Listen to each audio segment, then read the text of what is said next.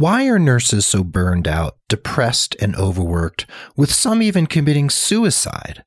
We're dipping a toe into the dark side of healthcare, medicine, and nursing right here on episode 215 of The Nurse Keith Show.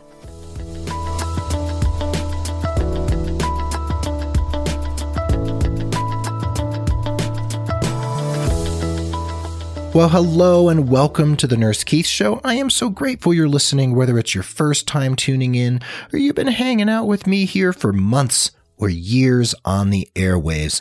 Thank you for being part of the growing Nurse Keith Nation. This podcast is all about you and your nursing career, and I'm here to share education, inspiration, ideas, and gripping and inspiring interviews that'll get you moving in a positive and inspired direction. And did you know you can leave a rating and review for the Nurse Keith Show over on iTunes and Apple Podcasts? That really helps other people find the show. And if you would do that for me, shoot me an email or text.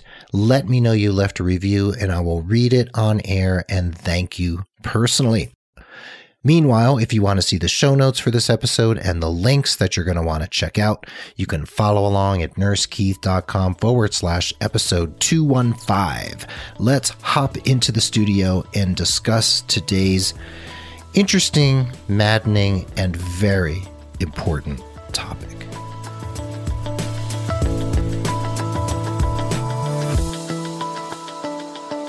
So, dear listener, I have been reading the news lately and some articles have come across my desk from the New York Times, from the World Health Organization, from other sources that, man, I can just say that they are highly disturbing. These statistics and the things that I've been reading about shouldn't surprise us. They probably won't surprise you, but I feel like we need to keep talking about them. Thus, I am here today to speak to you, dear listener, about what is on my mind because it's a podcast and that's what we do. We talk about what's on our minds. So, first, we are going to reference a bunch of articles. The first article we're going to reference is an article from a British nursing website called Nurses Labs, Nurses Labs.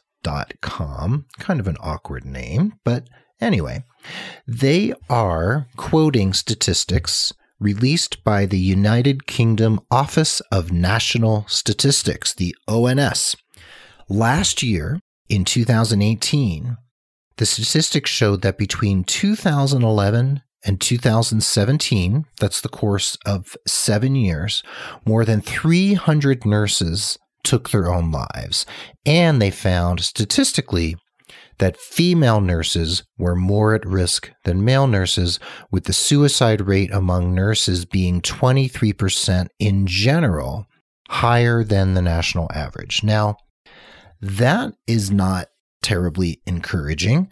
And while there are no suicide rates documented here in the United States for nurses, only for physicians, mind you, we can assume that we might have a similar trend here in the US. We just can't back it up with data, and you know how much we love data.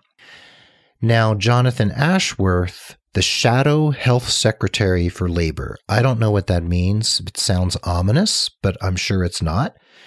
He called on the government to launch an urgent inquiry into the findings of this study and he said quote the health and well-being of our NHS that's National Health Service staff must never be compromised. We must care for those who care for us and our loved ones in a time of need. And the Royal College of Nursing which is really the main actor within Britain that I can tell in terms of professional nursing and advancing the profession. They said nursing staff experience high levels of stress, a shortage of colleagues, and long working hours. Our members repeatedly say their employers ignore or disregard their own mental health issues. They feel they should cope. She also called on the government to take note of the statistics and respond. Now, family members of some of these nurses who've taken their lives in Britain said that they felt the blame fall on bullying within nursing and toxic work cultures within the health services in England and Great Britain. And younger nurses didn't really ask for help with mental health issues because they were afraid it was going to negatively impact their careers. Now, that is a really sad statement that the younger nurses feel that they can't even bring these issues to their managers or higher ups because they're afraid it's going to damage their careers. And these young nurses, these new nurses, the novices in our profession, they need support. We've talked about this on the show before. So when we have young nurses who are deciding that they cannot talk about their mental health issues because they're afraid they're going to be castigated and maybe put on a, a no hire list, that is not okay. Now, here in the US, there is virtually silence on nurse suicides. The National Academy of Medicine has definitely put out statistics about suicide rates among doctors, and they are quite high. And we all recognize that doctors, that physicians and surgeons are under great strain and stress, as well as financial debt when they get out of medical school. So, of course, doctors are definitely going to see a high level of suicides. What I've also seen said about doctors in terms of suicide is that they understand how to do it. So they tend to be more quote unquote successful or they're able to complete their suicides much more than the general public. This is definitely a major mental health issue.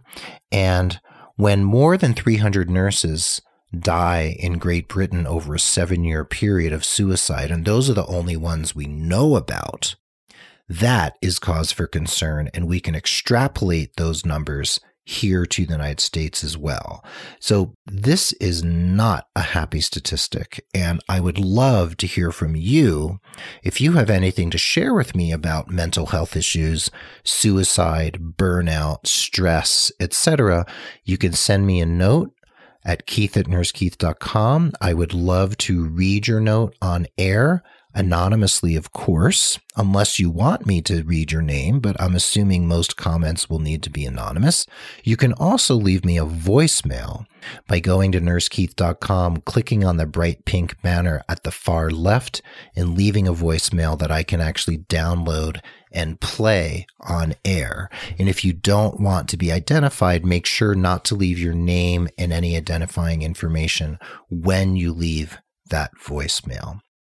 So jumping over to something put out very, very recently by WHO, by the World Health Organization, is that the 11th revision of the International Classification of Diseases, the ICD 11, has classified burnout as an occupational phenomenon, not as a medical condition or mental health condition.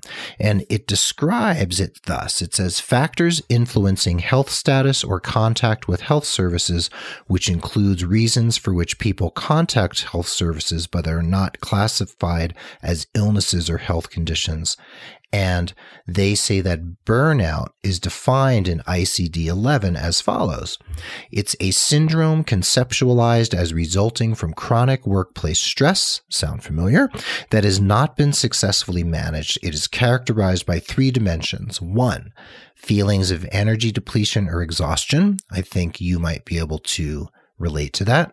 Two, increased mental distance from one's job or feelings of negativism or cynicism related to one's job. I've been there for sure. You probably have too. And number three, reduced professional efficacy. They say that burnout refers specifically to phenomena in the occupational context and should not be applied to describe experiences in other areas of life. Burnout was included in the ICD 10 in the same category as the ICD 11, but the definition is definitely more detailed now. And the World Health Organization is about to embark on the development of evidence based guidelines on mental well being in the workplace. Well, that is long, long, long overdue, but I'm glad the World Health Organization is jumping on this bandwagon because something is wrong in Denmark and we need to fix it because we've got a problem, Houston. We have got a problem with nurses and doctors, and I'm sure many, many other healthcare providers suffering in silence, where they feel they can't speak because they might jeopardize their jobs, where they don't feel safe to go to the employee assistance program for the same reason, even though that's supposed to be confidential and anonymous. And we have people who feel that they cannot mitigate or assuage the symptoms they're having because every time they go back to work, it repeats itself again. So if you are in this particular space, if you happen to feel depressed, definitely consider counseling and psychotherapy, like I have talked about on the show before. And if you are suicidal, I want you to consider calling the National Suicide Prevention Hotline. That number is 1 800 273 8255. That's the National Suicide Prevention Lifeline here in the United States. 1 800 273 8255. You can also go to suicidepreventionlifeline.org.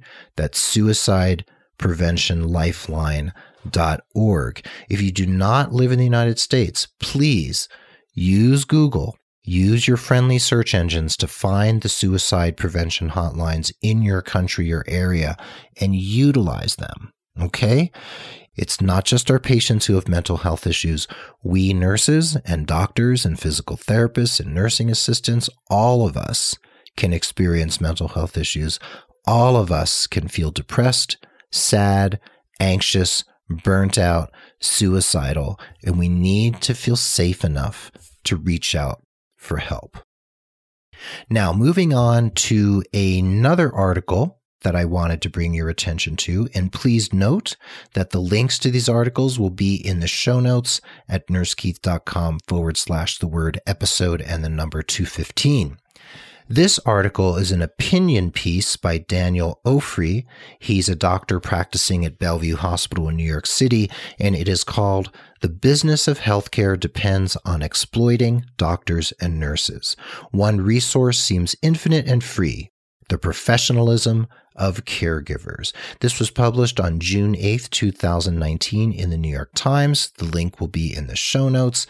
And Dr. Ofri talks about the fact that doctors and nurses are professionals. Of course, we are highly trained and we are trained to put aside our own needs in deference to the needs of our patients.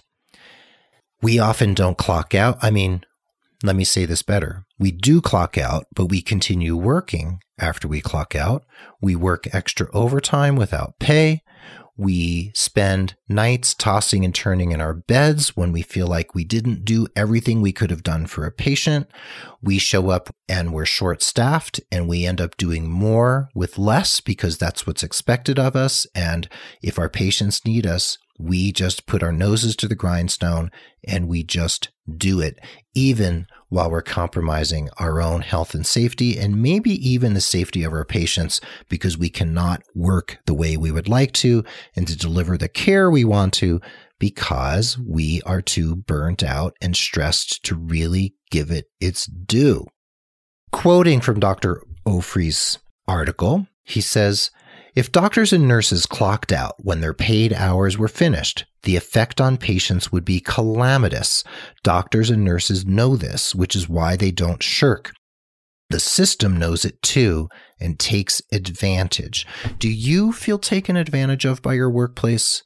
Does your workplace basically just tell you? Does the culture dictate to you, or do your supervisors and the higher ups tell you, well, you've got to suck it up, grin and bear it, get in there and do the work. I know we're four nurses short. Do the work of four people. I know you can do it. And yes, you are probably a superhuman nurse. And yes, you can do it, but at what cost to yourself, to your patients, and to the healthcare system at large?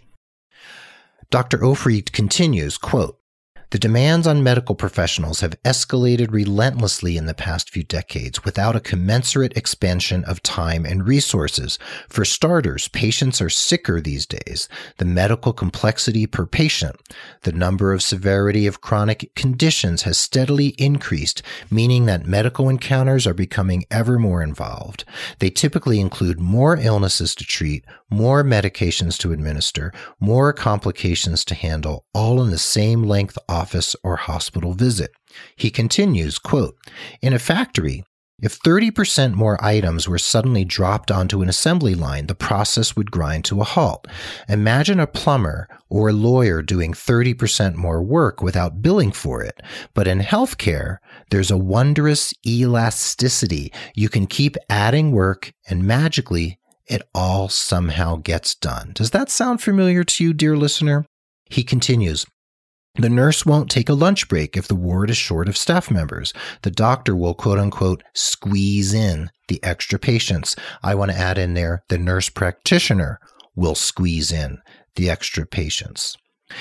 Final paragraph I want to read to you from Dr. Ofri's opinion piece from the New York Times. Quote, mission statements for healthcare systems and hospitals are replete with terms like excellence, high quality, and commitment.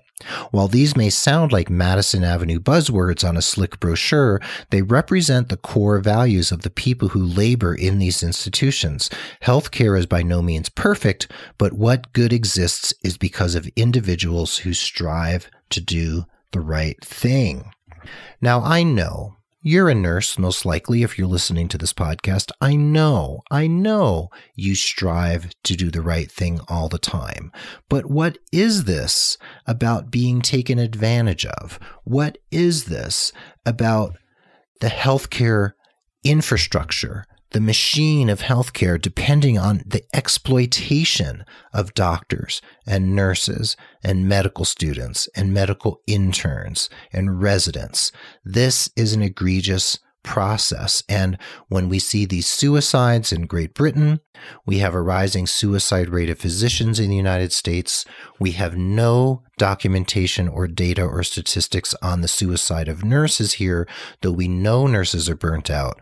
We know they're leaving the profession in large numbers. So something must be done. And yes, we've been paying lip service to this forever, but it is up to us to make it happen because no one is going to do it for us. And we can legislate nurse patient ratios. We can do all this stuff that we've all been calling for for so many years. But again, our employers need to be held, their feet need to be held to the fire, or maybe other parts of them too, so that they provide us the type of work environments that are not toxic, where bullying is not rampant, where staffing issues are not a daily hourly occurrence and where we are not being exploited in order to provide the patient care that we have sworn an oath to provide. I know this isn't a super fun topic, but it is super important. And when we come back to the break, I'm going to reflect on some of my ideas for fixing this, and then I would love to hear from you. Don't touch that dial.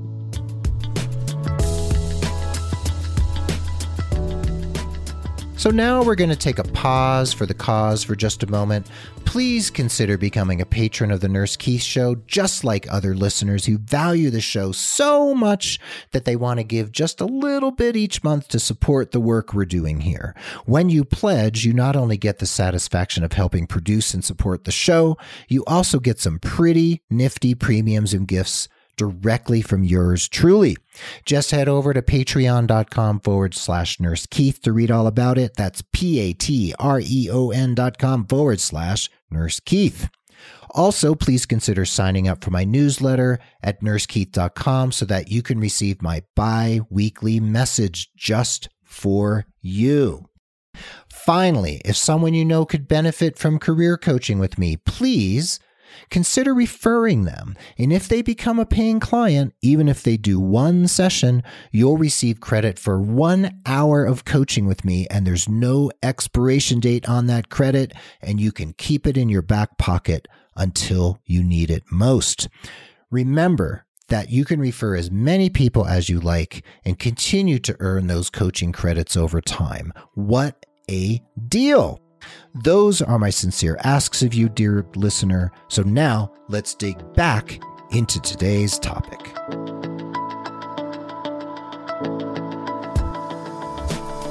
Okay, we're back for episode 215, the second half of the episode here at the Nurse Keith Show. We have been talking about some grim subjects suicide, depression, burnout, anxiety, stress. Does that sound familiar? I know it sounds familiar to you or sounds familiar because you've heard about it from other colleagues if you have not experienced these things yourself, though I imagine you probably have.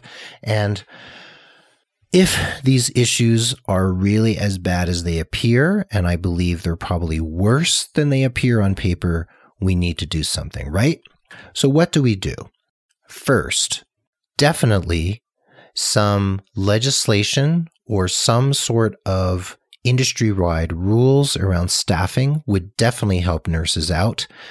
I know you might disagree with me in terms of the mandated nurse patient ratios that have been handed down in California. That is the only state in the United States that has mandated ratios.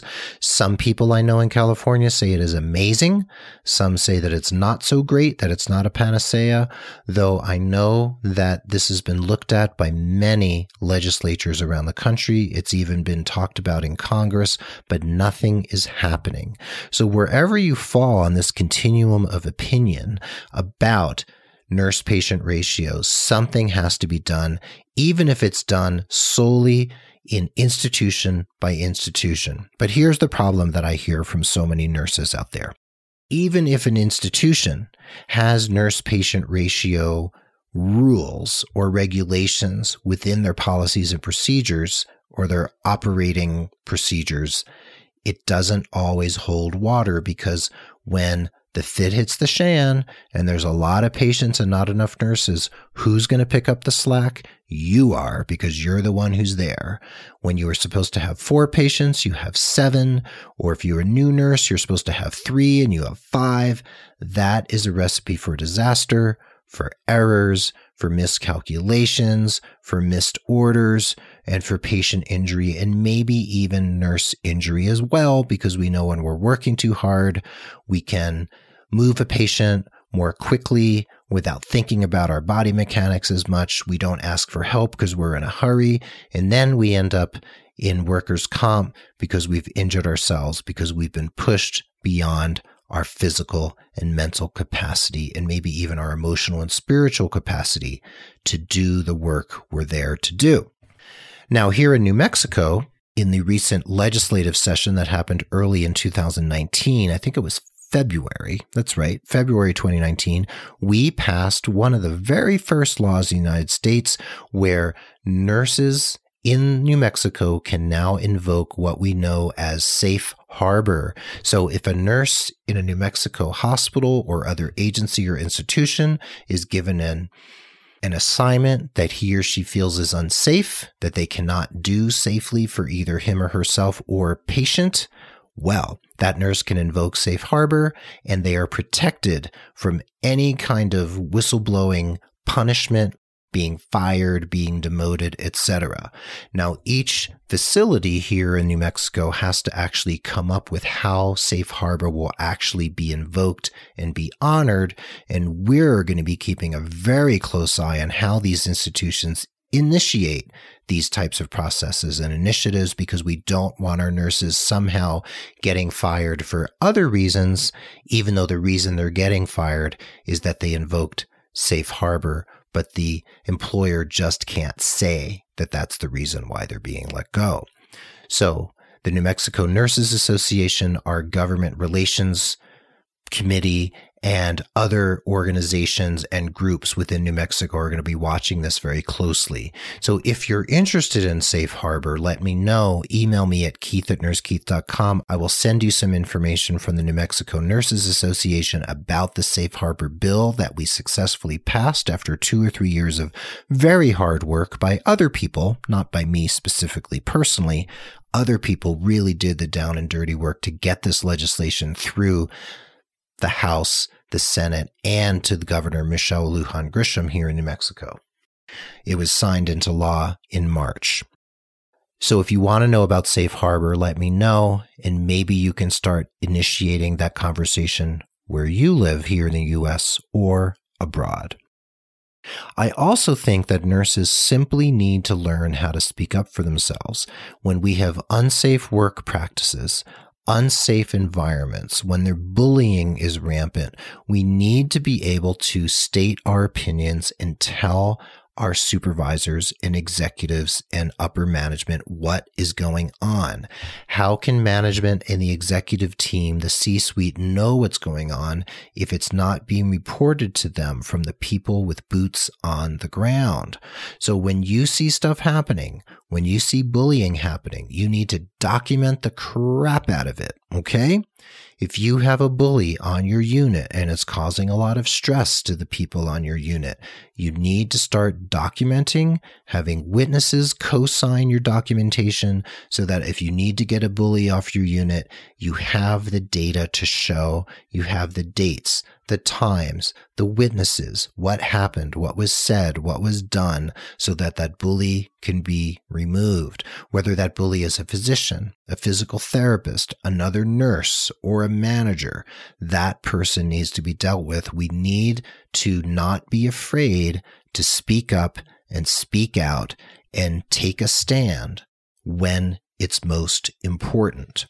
Now, I also want to hear your ideas for how we can deal with this, well, this issue and the many issues that we're facing. When it comes to burnout and stress, we need to keep an eye on our colleagues. When you see a colleague who's having a hard time, take the moment to say, Hey, Laura, what is going on with you? Is there any way I can support you? Is there any way I can help? Do you think you might need to go to the employee assistance program and have a conversation? Are you in counseling or therapy? Would you like to go speak with someone? Is there a faith leader you'd like to meet with? What can we do to help you? This is how you can support your colleagues by noticing, by reaching out a helping hand, by giving them a shoulder to cry on, a hand to hold, and then figure out a way to help them help themselves. Now, if you have a union in your organization, and most organizations don't have them these days, unions have really taken a hit the last 30 years here in the United States. I don't know about other countries, but unions are definitely don't have the strength they used to have, the strength in numbers. If you have a union, you can, of course, go to your union representative. But if you are not represented in that particular way, it is definitely a heavier lift, but it's work that still needs to be done, and we can't be afraid to do it. Now, the way that I am trying to affect change in the healthcare system is not from the inside as a nurse, like you might be.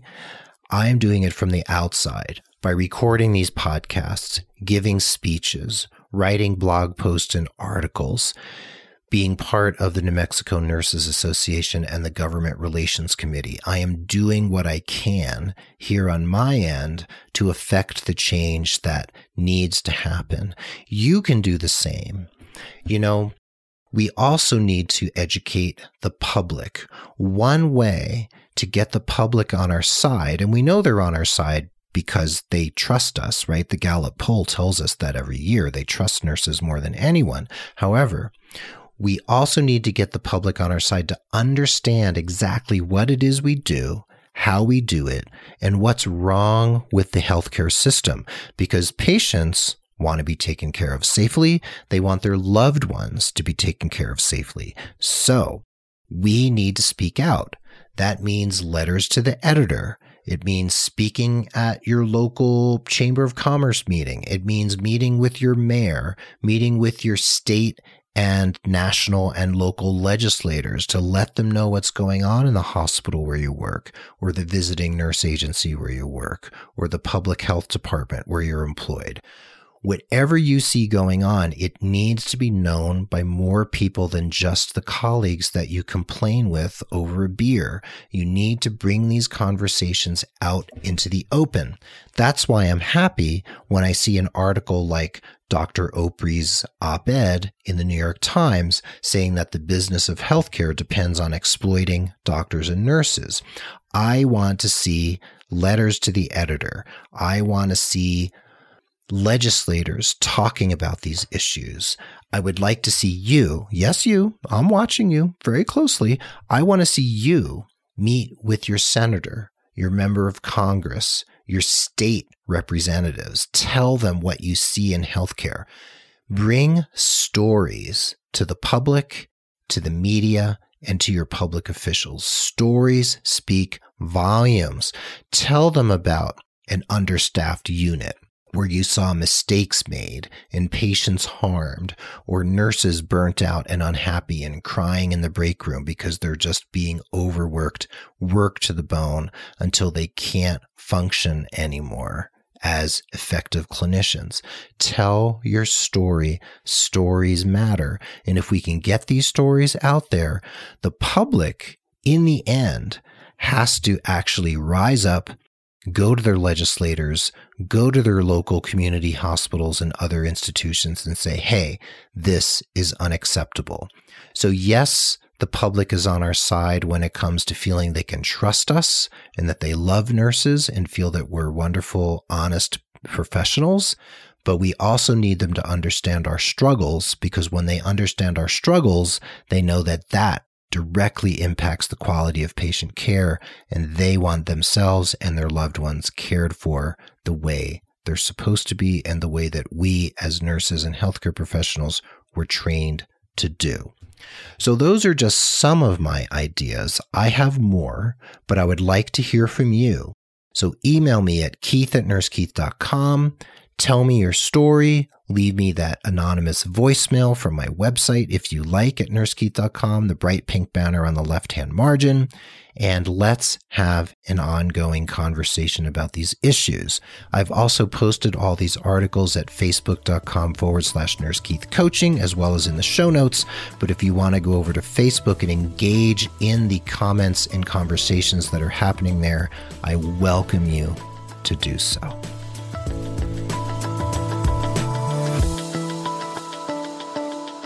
Well, there you have it. This was a somber episode of the Nurse Keith Show. Remember that the show notes are at nursekeith.com forward slash the word episode and the number 215. I hope you feel empowered by this episode. You definitely probably don't feel uplifted, but I would like you to feel empowered.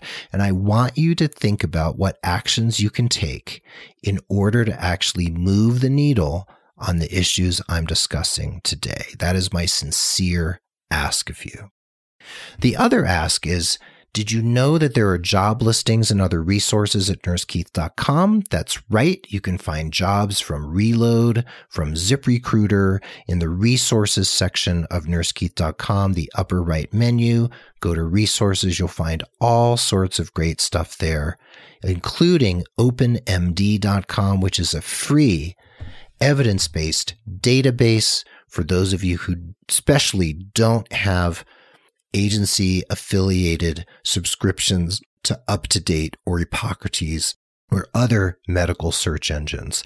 Get rid of all that stuff on Google that you get the spurious articles about health and healthcare and medicine.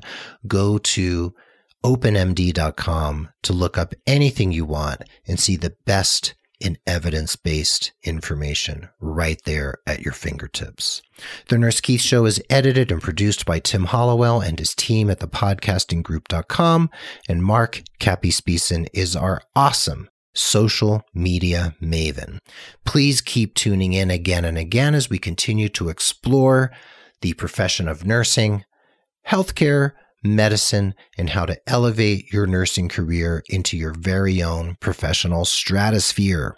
Be well, dig deep, seek joy, keep in touch. And this is Nurse Keith saying adios till next time from beautiful Santa Fe, New Mexico. See you on the flip side.